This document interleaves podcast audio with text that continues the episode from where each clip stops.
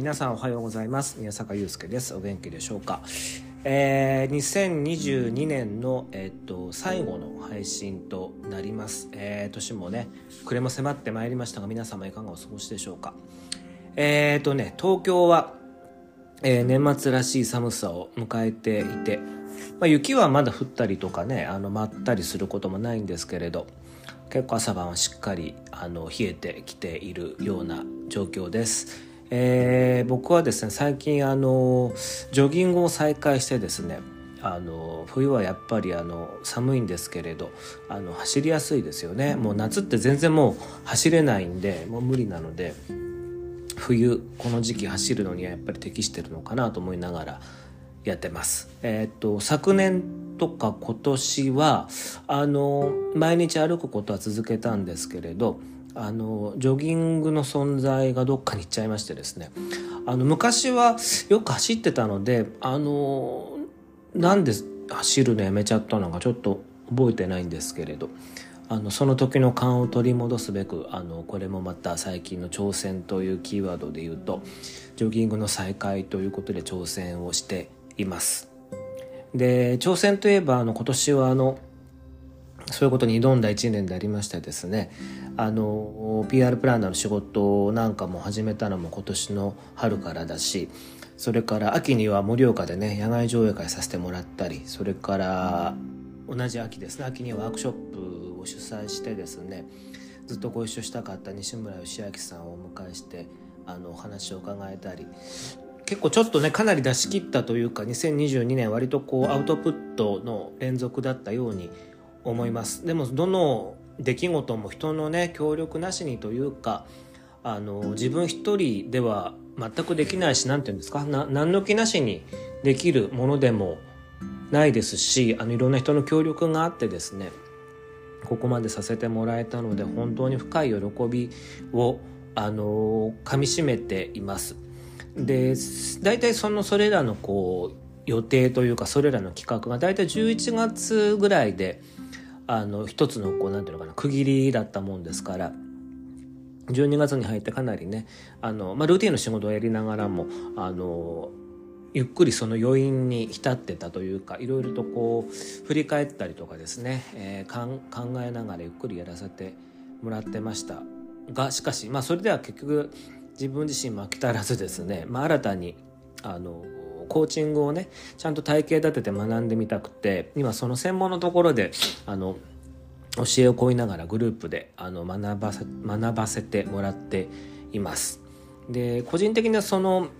何ですかその、えーと、コーチングの概念をよく理解していなかったんですけれどその先ほど言ったそのプランナーの仕事でご一緒させてもらってる会社との向き合い方がすごい大きくてそのクライアントからあのそのクライアントでかそのクライアントで無意識的に各々の方と向き合いながらやってたことがあの相手側からそれあのコーチングというふうに捉えていただいてなんかそれに対してすごく感謝されたんですね。一緒にやらせていただいてなんか勇気もらいましたとかあのすごく仕事を前に進めることができましたみたいなことを言われることが結構今年後半多くてですね。で自分の中でもあのあこういうこういうのコーチングっていう定義することもできるんだと思って本当極めてみたいなと思ってですねあの彼らからその学びのきっかけを得てあの学校行ってみようと思ったんですね。で改めて学んでそしてそれをまた彼らに返していくっていうことが、まあ、もちろんその仕事 PR プランナーのプランニングの仕事にもちろん返していくってこともあるんでしょうけれど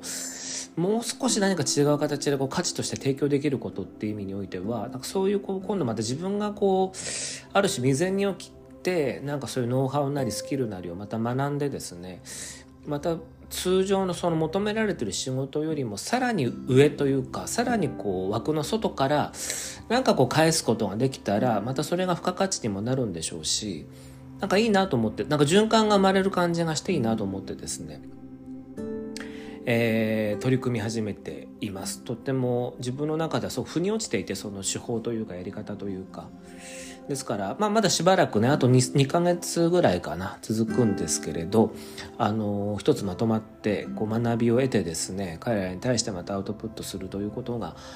大事なんじゃないかなというふうに思っています。でそのなんていうのかなコーチングってそのなんていうの？あの自分自身が何かをこう教えるとか一方的に話すというよりもそのご本人が思っていることとか考え方それを引き出すとか、まあ、そっち側がすごくこうアプローチとして近いんですけれどなんかその考え方ってあの働こう考えるワークショップの時も全く同じアプローチだったんですね。あの僕がとか西村さんが、えーと、何かを一方的に教えるんではなくて、まあ、教えられることなんて僕ないと思ってるんですけれど教えるんではなくて参加されてる方が考えてとかあるいはその刺激を得てご自分で何かを表現されるとか何かその感情とか思いをなんていう発露されるとかそっちの方があの力が出るっていうかですね本質的に物事を動かしていくんだろうなというふうに思っていたりもちょうどしていたのでまあなんかそれらのことが重なり合ってこの年末のその学びに向かう気持ちにもつながっていたというかなんかすごく不思議な感じがしますね。だからその全部つながっている感じっていうか。だからやっぱりあの行動してみるというか、まあ、直感というか、うんと、やっていく流れとか縁とかっていうのもあると思うんですけど、まあ、それに従ってやっていくっていうことの大事さを改めてこの2022年すごく大きな動きの中でそれをあの最後もそう思えたような気がしていてなんか自分らしいなというかあのこの1年の中でいろいろとこうバタバタしながらも自分の中でこう進めていく感じがなんかすごく僕にとってはそう気に入ってるというかあのいい流れが作れた2022年だったように思います。えー、さて、えーと、今回はですね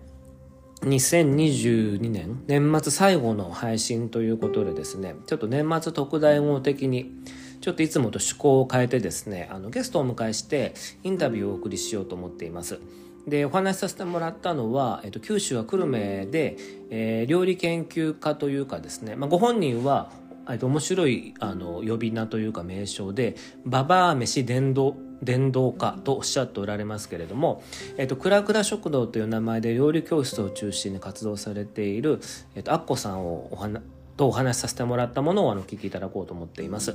アッコさんとはですね、えっと、2018年に、だ僕はフランスに行く直前に、えー、友人を介して初めてお会いして、えー、実は直接お目にかかったのはまだ数回程度で、えっ、と、フランスにいる時もね、あの、連絡いただいたりとか、こちらから連絡したりとかっていう、あの、やりとり、文字のやりとりはあったりとかしたんですけれど、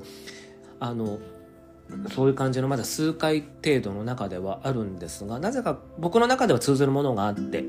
えー、仲良くさせていただいている大事な友人の一人であります。最近そんなアッコさんがですね、突如南米を旅されているのを僕彼女のインスタのポストとかストーリーで見て、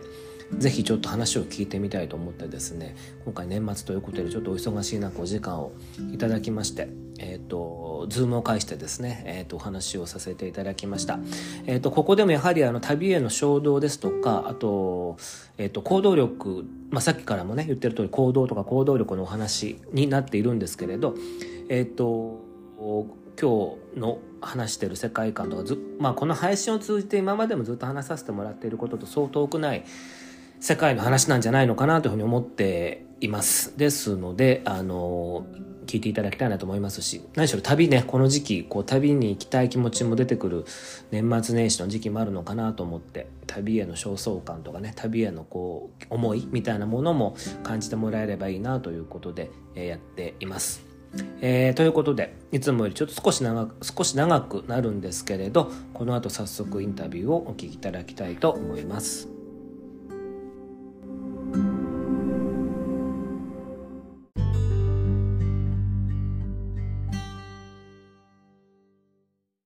それってだからじ時期としていつから行ってたんだっけ？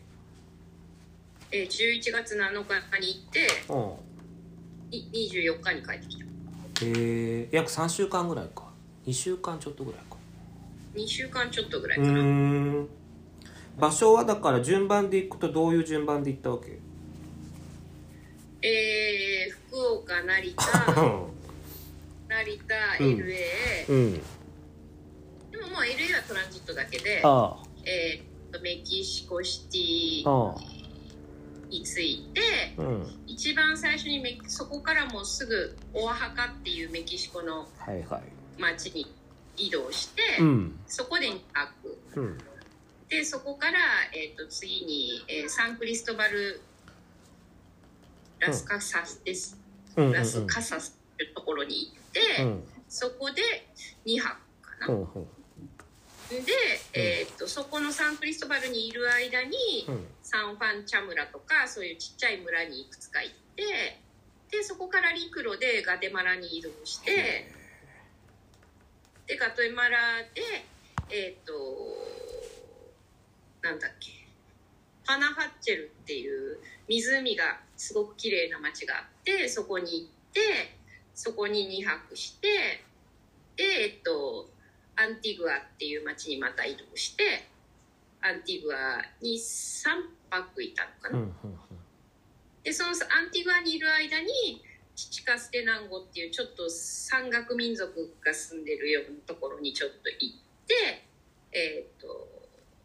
まあそこの市場とか教会とか見たりしてみたいで最後にそこから飛行機でまたメキシコシティに戻ってメキシコシティに2泊してでまた LA に行あってー。LA2 泊してうんうん。帰ってきたって感じ。ねああそうなんだ。なるほど。じゃあ国としてはメキシコとガテマラとアメリカ？アメリカってことだ。うんううんん。だから南米大陸をずっと行って、うんうん。最後に寄って帰ったみたいな感じ？へえなるほど。それはもともとさなんて言うんだろうあのアッコさんの中では興味はあったエリアだエリアでもあった。なんかメキシコには何の根拠もないけどずっと行ってみたいなっていう気持ちがあってなんか文化とか面白そうだしなんとなくなんとなく合いそうだなみたいな気持ちがあって行ってみたいなと思ったけど現実的にこうやっていこうとかああやっていこうとか考えたこと全然なくて。あ。でそのバッジ作ってるあの、うん。高橋彩子さんって友達がいるんだけどその人とまあ去年、えー、と8月の終わりか9月ぐらいからずっと会おう会おうって言ってて全然会えてなくて。で10月の頭ぐらいに連絡あって彼女もなんか展示があったりして忙しくて。でなんかやっと終わったって言ってなんか連絡があったんだけどえっ、とちょっと10月は私も結構いろいろま料理教室もあったり自分でここでイベントを初でやるみたいなこともあったり。で結構立て込んでてちょっとしばらくちょっと東京にも私も遊びに行けないし会えなさそうなんだよねみたいなとか話とかしてて。でまあ彼女もいろいろ展示があっていろいろ忙しくてこうこうこうだったんだよねみたいな話をしてて。でちょっとなんかまあいろいろいろんな忙しさが一段落ついたから、うん。まあ自分の原点であるメキシコにね久しぶりに行こうかなと思ってんだよねって言っててさ。うん「でいいじゃんいいじゃん行ってくればいいじゃん」って言ってて。でもまあまあその後どうなるかとかまあ今ちょっとその体力的に疲れてるから、まあそうやってい実際行っていけるかなみたいな気持ちもあるんだよねみたいなこと言っててあでもなんかそういうふうになんとなくここに行きたいって思うのも何かのヒントだろうから行ってきたらいいんじゃないっていう話をしてたら私なんか、えっと、今年の誕生日私2月生まれなんだけどになんか欲しいものって何かあるかなってなった時何もないなと思っててさ、でその時にあの生命の木ってメキシコのお土産物があるんだけどね、うんなんかそれが欲しいなってほ思っう。うん。てうんでその話をそのちょうどその誕生日前後の時にその友達にしてたわけ。うん。だから友達がその、まあ、生命の木っていう土産物はあるけどその生命の木の本物が本物本当の生命の木って実は教会のそのメキシコの教会の天井画みたいなものでその生命の木っていうのがあるんだよねって。でまあそれをその生命の木っていうあの形にしてああいうこうまあオブジェみたいなうん。お土産物になってるものが、まあ、いっぱい売ってるけど本当はその天井画なんだよっていう話を聞いて、うん。えーそれいつか見に行きたいなってそういうの見あのいつか見れたらいいよねみたいな話をその時にしてたわけ。でまあなんかそのこともあってなんかその時に、ね、それだったらなんか一緒に行かないみたいな話になって いやでもそのいやそれ無理でしょみたいなそんな急にメキシコとか遠いしうん。大体そもそも。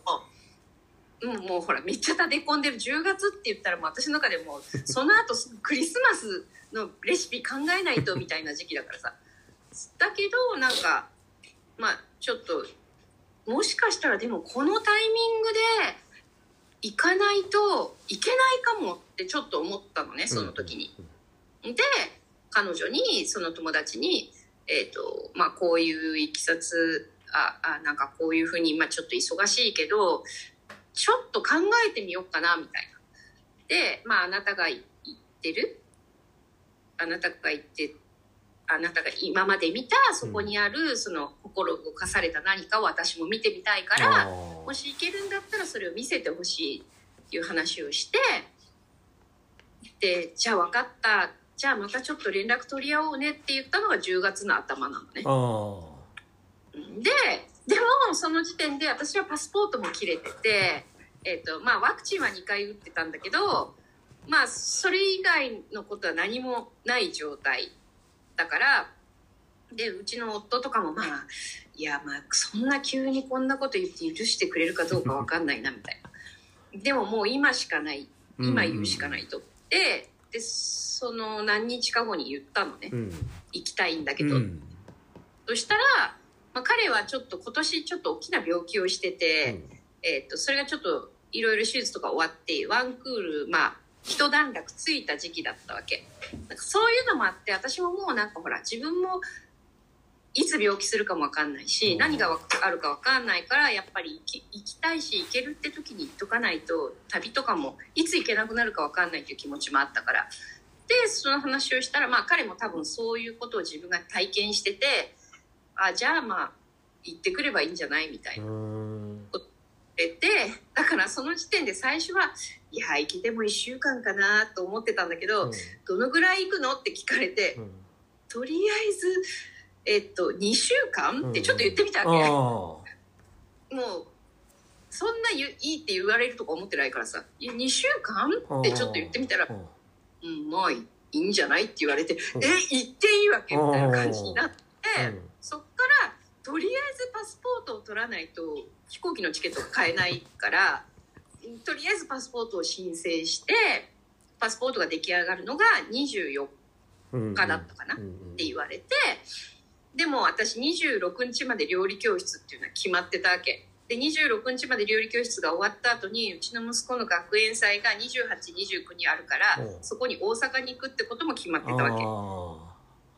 でその前に、えー、とそのその20あ30日から知り合いの展示会があるからそこにちょっと瓶詰めのラー油を作って出してほしいっていうことも決まってたわけ。でもその合間を縫ってどうにかしてチケットを取っていくしかないーと思ってあ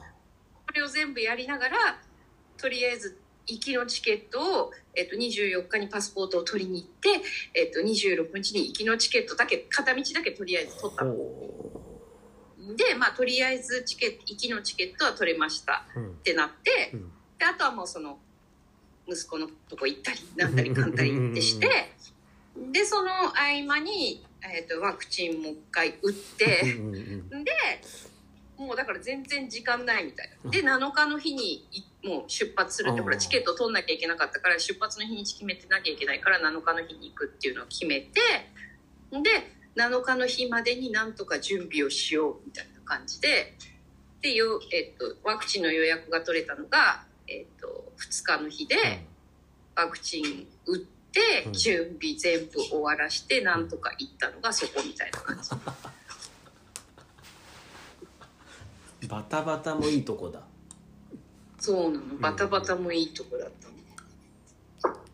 それっていつもアッコさんの行動形態は大体そういう感じが多いの？衝動的にこうわーっと行くみたいなさ。そういうわけでもない。まあ今回は特別。多いかな。多い。今回は今回は特に特にかな、ああやっぱそうなんだ、うん、あつも大体何も決めないって感じ。で今回も片道でとりあえずは行ったわけだ。そうそうそうそうなるほどそう。そうそうとりあえずとりあえずは行けました。行けましたと。なるほど。うん。でも予定は全部彼女に任せてたので、あー私どこにも行ったことない。うん。しもうガテマラにも当然行ったことないしどこにも行ったことないからとりあえず全部あの彼女に任せてて私はもうとりあえずそのその日に行くっていうことだけ決めてて行きましたってなるほど。へえだからそのあのバッジを作ってる彼女がアテンドしてくれたって意味。そうそうそうそうそうそう。なんだ。じゃあその彼女詳しいっていうかこちらメキシコだガテマラだはいろいろ詳しいんだ。えっとねメキシコに、えっとしばらく住んでたことがああって。へえ。でえっとすでも、えーガテマラに行ったのは20年ぶり彼女も。へえ住んでた時期になんか最初は観光ビザで入ってたからあの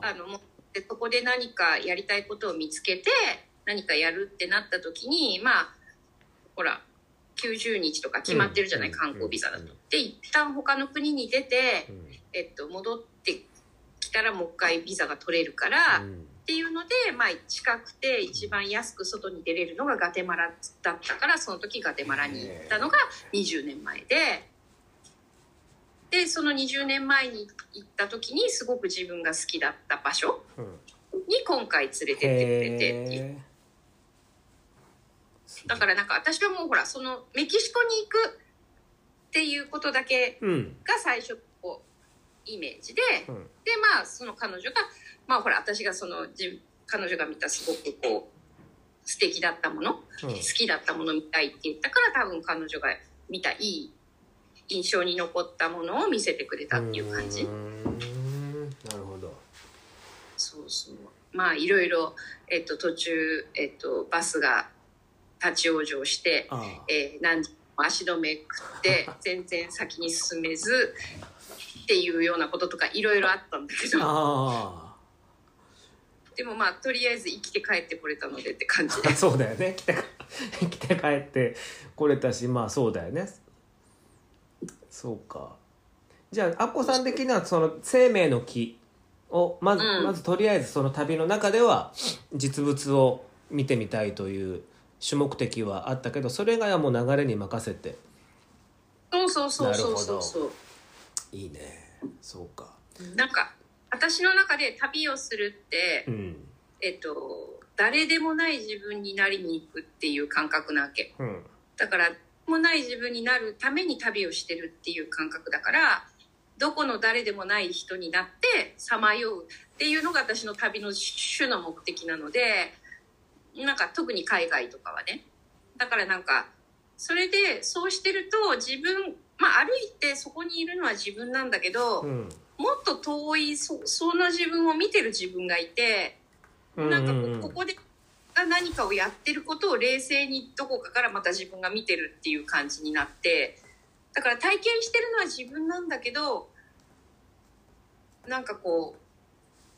映画見てるみたいななんていうのかな。なんかそんな感覚っていうか。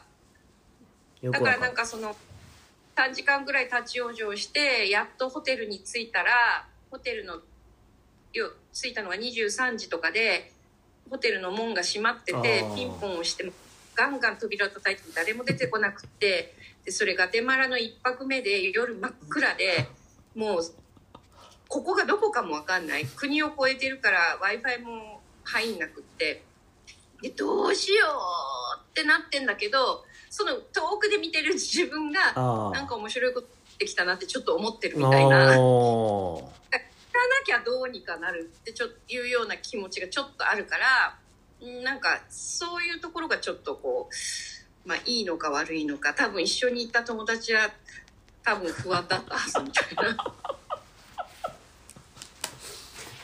でもなんかちょうどラッキーなことに私が乗ってたバスの運転手さんが、なんかもう一人別の人を降ろすために近くにその私たちがちょっと困って立ってるところの近くに止まって「どうしたの?」って言ってくれてでその人にこうこうこういう事情でって言ってそしたらその人がなんか自分の知ってるホテルビジネスホテルみたいなところを紹介すれしてくれてなんとか夜中にあの、まあ、宿は取れてそこで事なきを得たんだけどまあその時はちょっともうやばいよね野犬とかも結構泣いてるしねみたいなそういう状態でした。はあでもそれを客観的に楽しんでる自分がどっかにいたわけだ。そうそう。だからいつもそんな感じだからなんかこう危機的状況になっても割となんかこうああやべえとか思いう気持ちとさあどうしようかっていう気持ちがこう必ず常にセットであるっていうか。そんな感じうん。だからなんかいつもいつもギリギリの線で旅をしてるって感じ。でもそういうこうなんていうの？ギリギリだけどでもこう決めすぎないそういう旅の予定が思わぬそういう事件とか楽しいアクシデントとかそういったものをやっぱ招いてるってこともあるってことだよね。そうだね。だから一緒に行った友達は大変だったかもって思うけど。ああ振り回されちゃったってこと？あの私はなんかこうほら彼女が大体大枠をこう作ってくれてたからいっぱい初めて見るものとか見たことないものとか本当になんか多分そうやって頑張っていかないと絶対に見れないものとか体験をすることができたからすごいこの旅はなんか濃厚でなんかすごいこう深みがあるっていうかっていう時間をいっぱい過ごすことができたかな。うんなんか移動がすごく多かったけどその分なんかいろんな見たことないもの見れたっていうか、うんうんなんか帰ってきてだいぶ経ったけどまだなんかその全貌が自分の中のこう腑に落ちてないぐらいなんかいろんなことがありすぎたっていう感じ。うんうんでもなんか私、まあ、51になって、まあ、なんか50代になった時って今まで、まあ、30代になった時も40代になった時もあんまりなんかあ年取ったなとかこれから先のこととかあんまり考えたことなかったんだけど50になった時にああでも50だったらじゃああと10年経ったら60なわけじゃん。うんそれだとあ同じようには動けないかもなってその体力的にね。うんと思い思ったらうん。やっぱりこの50っていう年代になるとやっぱあと10年とかじゃなくて、まあ、3年スパンとかで考えていかないと同じような毎日は送れないかもしれないっていうふうに初めて感じたわけ。うんうん。だからまあその例えば旅に行ってまあでも自分たちもう年取ってるしじゃあうん。後進に譲るじゃないけど、うん。じゃあ若い子たちが、まあ、同じお金を使うでもじゃあ例えばうちだったら娘とか息子とかうん。がそのお金を使って新しいものを見たり美しいものを見たり初めての体験をした方が価値があるうん。んじゃないかうん。で自分がそんな今からゼロから新しいものを見たり知ったりし、まあ、ある程度のことは知ってるわけで。うん。でもそこまでしてそれをする価値が果たしてあるのかなそんな暇私にあるのかなってちょっと思ってたけどいやこれこの旅に行って帰ってきてやっぱもうちょっと長生きしなきゃいけないなってちょっと思ったっていうか、うん。やっぱりなんか知らないことはこの世にいっぱいあって実際見なきゃわからないものもいっぱいあってということはそれをせっかく自分が体験したんだからまたそれを誰かに伝えてみんながそういう風な時間を絶対取った方がいいなってすごい思ったわけ。うん。だからなんかもっと頑張ってえっとまあ3年まあ3今までよりも短いスパンでうん。できることはもっともっとやんなきゃいけないなって思ったっていうか今までだったらまあまあいつでも行けるし行こうと思えば行けるけどまだ今じゃなくていいやって思えたことも、うん。あでもリミットが迫ってるからこそ今行かなきゃ今しなきゃであちょっとこう今までだったら別になんか自分がやんなくてもいいかなって思ってたこともーあいや絶対やった方がいいからやんなきゃダメだな、うん。やるためには自分も準備をして、うん。えっと、ちゃんと日々そのための、まあ、ちょ貯蓄お金だけじゃなくて精神的なものとか、いろんな見聞を広めるとか、うん。いろんな意味での自分に対する貯蓄をしとかなきゃダメだなってすごく思ったっていうか。うん。なるほど。自分に対する貯蓄ね。なるほど。うん。うんなんかだってその今回行くってなったのもじゃあその7日えっ、と7日間ぐらいでもうどうしようかな。やっぱり行く行こうって決めてチケット取るまでのその短いスパンの間に、うん。あなんかそそういうタイミングをやっぱり見逃しちゃダメだなってすごく思ったっていうかで全てはそのタイミングをつかみ取るために実は自分がやってきたこととかそういうものがこうこうバラバラバラってうん。ばらまかれてて、うんうんそれを一回バーッとこう引き上げるタイミングっていうのがある時にやってきてでもある時にそれを引き上げようとしても何かが引っかかっちゃったりとか、うんうん。例えば本当だったらここに大事な何かが入ってるはずなのにスリッパだったとかそういうこともあるわけじゃん。うん。でもちゃんと自分がいろんなところにいい餌をちゃんとまいてたら、うんよしって引き上げた時にちゃんと引き上がるんだなっていうのはすごく感じたかな。うん。なんかそういうために日々そのまあ貯蓄っていうか努力っていうかそういうことはするべきなのかなって思った。でうん。私はそれにだって今50歳だからまあ50年かかってたって言ったらすごく大げさかもしれないけどんでもやっぱりそれが例えば5年前でもよ、ね、10年前でももしかしたらいけたかもしれないけど今だからこそできたことっていうのがいっぱいあるのかなっていう気がする。うんなるほど。うん。うーん。そっか。全てのタイミング的に今今だったってことなんだね。多分ね。う、ん。でもやっぱり思うよ。もっと若い時にこの経験をしてたらうん。もっともっとなんか違う世界が見れてたのかなっていうはもちろんあるけど、ーうんうんでもまあ自分にとっては今だったんだろうなっていう、うん、うん。うん今行ったどこに行ったよりも長い期間海外に行ったからね。私はね今回。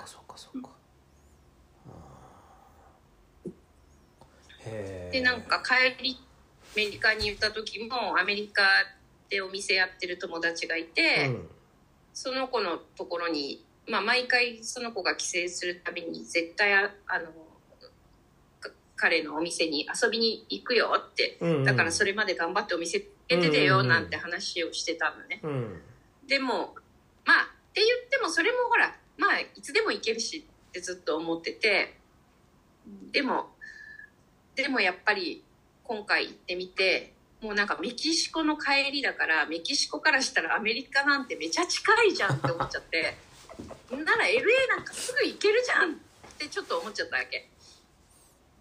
でもなんか LA で LA はもうどこ行くとか全然決めてなかったからその友達お任せしてたらその友達がジョシュアツリーっていう砂漠に連れて行ってくれてでその砂漠がまたすごい素晴らしくてなんか今までなんかみんながなんか例えばセドナに行きましたうん。うんみたいな、あこうなんだっけパワースポットに行ってなんか心が現れましたみたいなこと言ってる、でもえーってぐらいしか思ってなかったんだけどあなんか実際行ったら本当になんかもう言葉を失うっていうーかあなんか本当にその自然が素晴らしくーてあ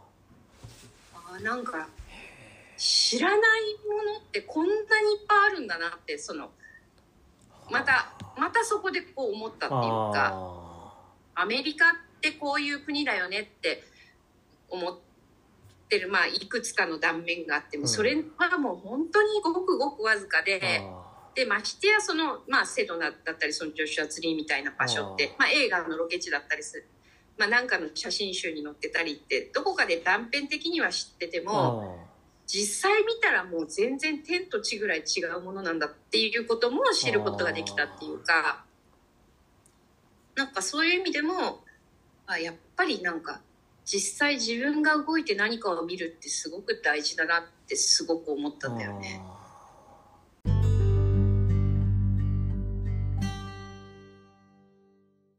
で結局さその生命の木は、えー見て見れたわけだよね見れたそれはそれはどうどうだった？実物を見れた時の自分の感じたものは。いやなんかすごい素敵だった。素敵だったけど、うん。なんかこうあまりにそのえっとほらそのオブジェと全然違うから、うん。だって天天井画みたいな。あーヨーロッパ風教会の天井なのねでちょっと立体ですごい素敵なんだけどなんかこうああこういう感じなんだっていうなんかこうわあすごいっていうよりも、うんうん。なんか感心するっていう感じ。あこれがあれになるんだみたいな。うんうんでもその生命の木のその天井画自体はすごいす天井画？うんうん。なんかこう縦でちょっとこう立体的にこうボコボコしたようなあ感じー。でなんかこう出来上がってるものなんだけど、うん。それはすごい素敵だったよ、ん。そうなんだ。うん。でもなんかそのそのて生命の木っていうものが、うん。その私の中では、うん。えっとちょっとそのカラフルではあ。キッチュではあ。っていうようなそのお土産物の生命の木うん。っていうものとその実際見たそのほその本物っていうかその天井画の生命の木っていうのが全然違ってたからあなんかこうめえっ、とでもすでもそれがうんきっかけでそのメキシコに来れたっていうか、っていうことについてはすごいこう感慨深いものがあったっていうかあなんかあこっちも好きだけどこっちも好きだし。あでもなんかそういうものがミックスされてるのがこの国なんだなっていうのをすごいそこでだっていうか、はいはいはいはい。ちょっと崇高なものとうん。キッチュなものとまあ今野蛮なというとちょっと語弊があるけど、なんかこう宗教的な美しくて崇高な感じのものとそうじゃないものがこう結構並列で並んでいる国なのかなっていうのをこう感じることができたとか。うんうんなんか自分にとってのメキシコのイメージっていうものがちょっと変わったかな。一番最初に行って、その、オアハカっていうところに行って、一番最初にメキシコで見たのがその生命の木なはいはいはい。で、それが一番最初のだからメキシコの印象なんだけど、ん。なんかそこでこうメキシコってなんかもっとごちゃごちゃしてて、うん。もっとなんか雑多な感じのイメージと、うん。もっと綺麗崇高な感じだったのでその教会が、うんうん。だからなんかこうあなんか自分が思っていたメキシコと全然違うんだなっていうのをまたそれとやっぱりほら行かなきゃわからないことなんだけど、うん。うん。すごく感じたっていうかなんかオアハカってそのそこの町自体が世界遺産になってるのかな。すごくこうんう綺麗で、うん。なんかその町もすごく素敵だったうし、ん。で、まあ、中心の近くに教会があって、うん。教会の近くに公園があってそこの周りにいろんなお店がこう広がってるっていう風な町の出来方なんだけどそこの中心にその生命の木が天井画になってる教会があってそこが本当にすごくあ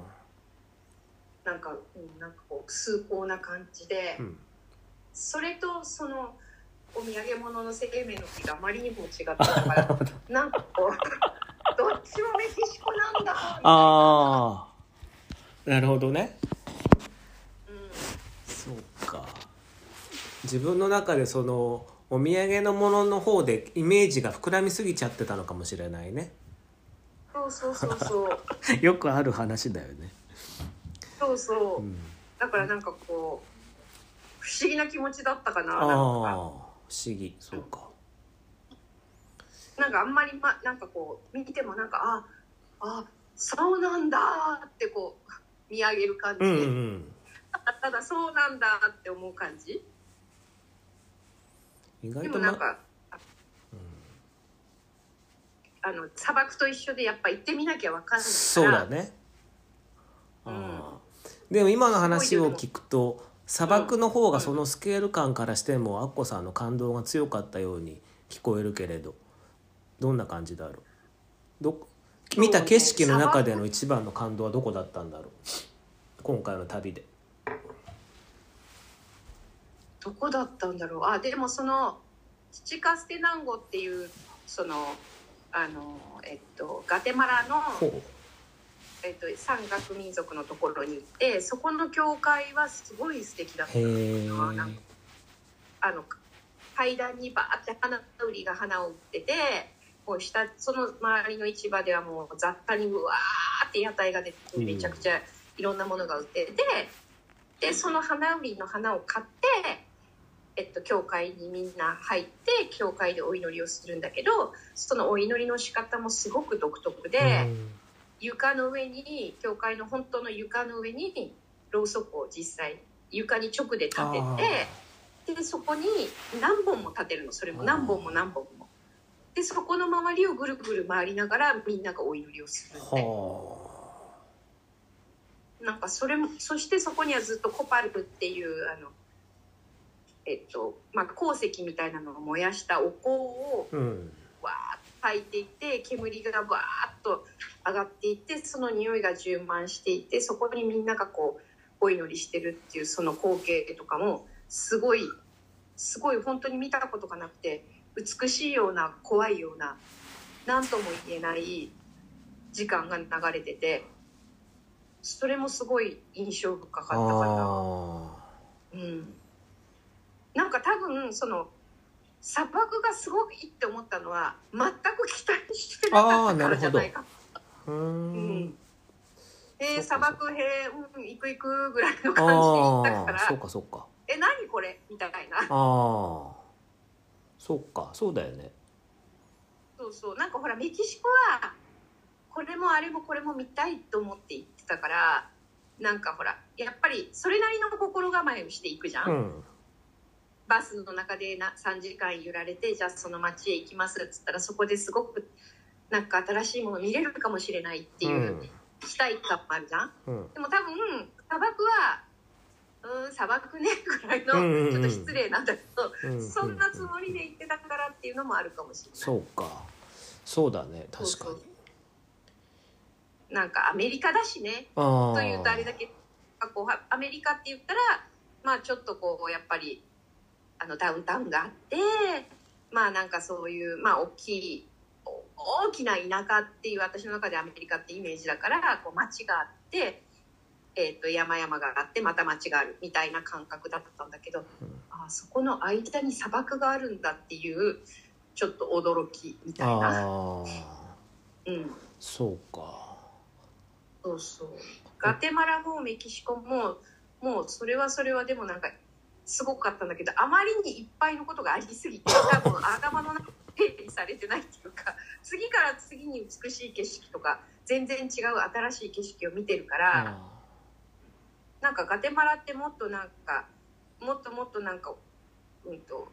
生活のなんていうのかなやっぱほら最貧国だってあったりするからもっとちょっとなんかごちゃごちゃしてて、なんか殺伐としているのかなとー思ったんだけど、うんうん。その行ったパナハッチェルっていう湖の町とかも湖とその周りを取り囲む山々がすごい素敵で。なんかまあもちろん観光地ではあるんだけど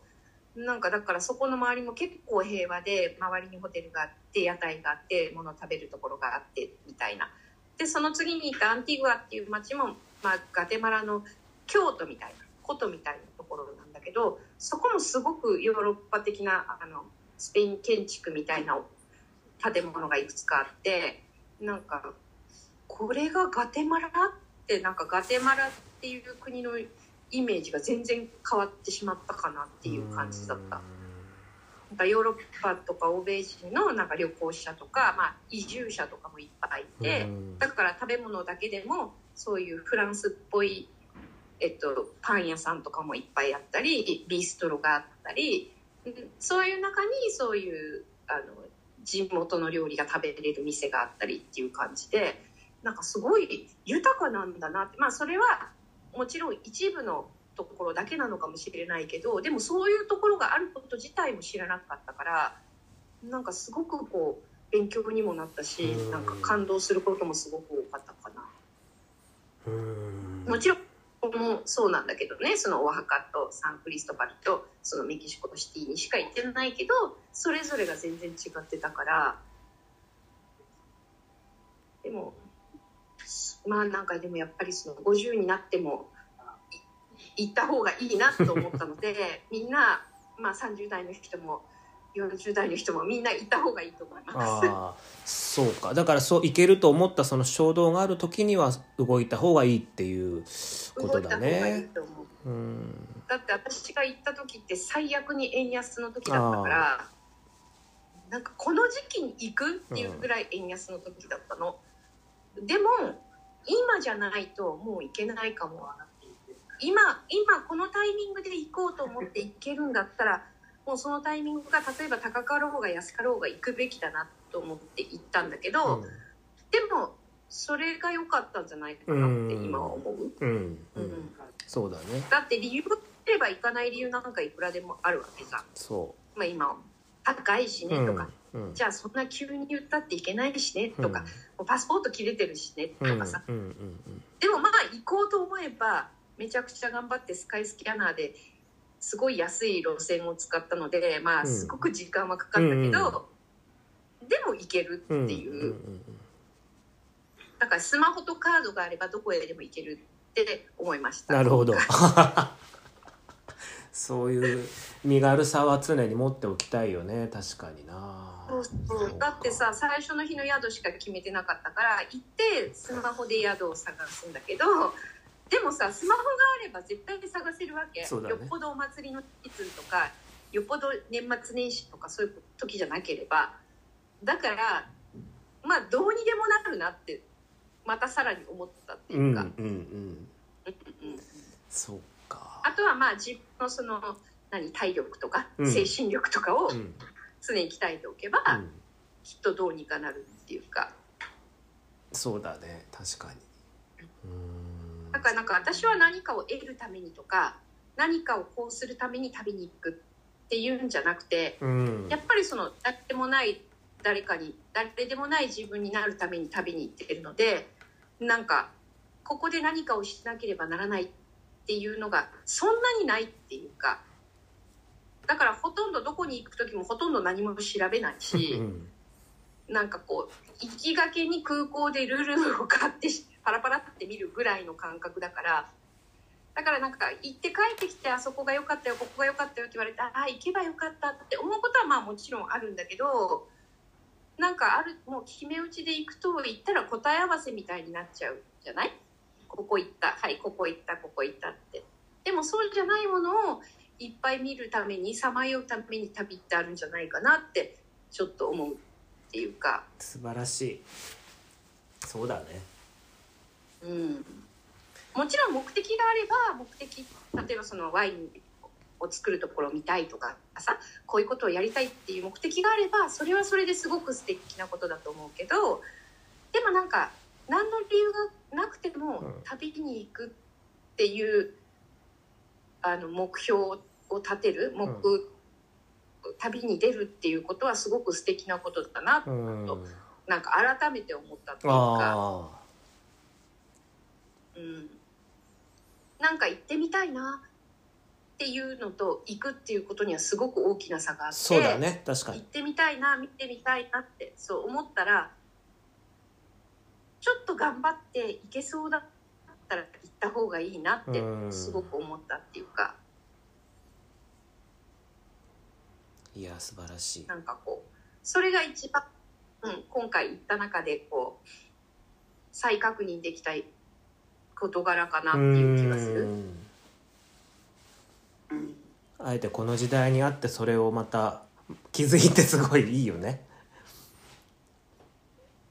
そうそうそう。遅いな50歳っていやいや感じだけど。遅くはないでと思うけど。もなんかこうまあなんか行って帰ってこれたから、あちょっとまた体力つけてまた行けるように頑張ろうってちょっと思った。またそのメキシコなのかアメリカなのか、全然違うどこかなのかわかんないけれどでも行きたいと思った時に行けるような自分でいたいって思ったし、うんうんなんかこうそしてほら行ったら行ったでほら例えば自分が好きな例えばフリーダカードは見たいとかこの美術館には行きたいとかいうのはまあピンポイントで行けたらもちろん最高だし、うん。まあいろいろいろいろ事情が変わっていけなくてもまあそれはそれでしょうがねえやって思えれば、うんうんうん。そこの旅はもっとこう豊かなものになるんじゃないかなっていう気がするそうだね。うん。でもそのためにはやっぱりアッコさんが言うみたいにだからい決めすぎないというかやっぱ余白がないとそこに入ってこないもんね。うんうん。うんだからなんかすごくこう決めれるっていうかまあそもそも自分がいろいろ決めれないっていうのが、うん。あるから。さうん。なんか決めてる人は調べたりすることが得意な人がいればもちろんそういうことをやれれば一番いいのか無駄はないかもしれないけどまあ私の旅は大体ほぼほぼ無駄みたいな時間が多くて なんか家族で旅に出ても途中で何かトラブルが起こってその半日が潰れるみたいなことって まあまああって。うんうん。だからなんかでもそのトラブルも後になってみればあああんなこともあったなわははっていうふうになれればいいなっていう。ああもうここで時間損した。って思ったらまあそれは損だけどああめっちゃめっちゃできない体験したと思ったらそれはできない体験だからさ。そう思う。まあでも、うん、なんか年取ってもトラブルはとうんつきものだな旅にはって思ったうん。ね特に海外は。日本みたいにやっぱりうまくいかないじゃない何でも。乗り継ぎでも何でも。でもなんかそれを知るのも一つのねなんか旅の意味でもあると思うし、うん。日本って便利だなちゃんとしてるなっていうのに気づけるのもやっぱりね他のところに行くからだからさ。うん。いやーそう思う確かにだから今後そのこの旅のその得たなんていうの刺激とか見た世界とかは今後だからアッコさんのまたその料理をする上でのクリエイティブなところにつながっていくのかあるいは生活の中でどっかにつながっていくのかでもその旅がまだほら自分の中でまだ未消化な部分もあるっていう話もあったから今後それがどう、うんあれだね反映されていくのかが楽しみだよね。そうだねねだからまだだいぶかかると思うんですようんうん今はとりあえず食べたものを、うん。えっと、レシピに落とし込むっていうところからまずやっぱりスタート。それはやっぱり自分の得意分野はい。っていうかさ、だからそれは短い期間でできるけど今まで感じたことを一つ一つなんか言葉にまずしてそれを何かの形にこうしていくっていうのはまだもうちょっと時間がかかるかなっていう感じがする。うんうんうんなんかその後すぐにメキシコ店みたいなのがこっちであって、うん。うん大阪のお店がなんかこっちで展示会やってるのを見に行ったんだけど、うん。で、まあ、そこのお店って大阪のトンボラっていうお店で、うん。いっぱいメキシコの雑貨とかメキシコのものを扱ってるところで、うん。で、まあ、ちっちゃい生命の木みたいなものも展示してあったのね。うん。でもちろんなんかあのいろんなものを見た時に今までメキシコに行く前にそれを見てた時の自分と行って帰ってきてからうん見る自分っていうのが全然違っていて、ねなんかそういう意味でもなんかあやっぱりやっぱり旅ってうん大事だなってすごく思うっていうかうん人生に効いてくる感じがあるね。そうそうそう。うんなるほど。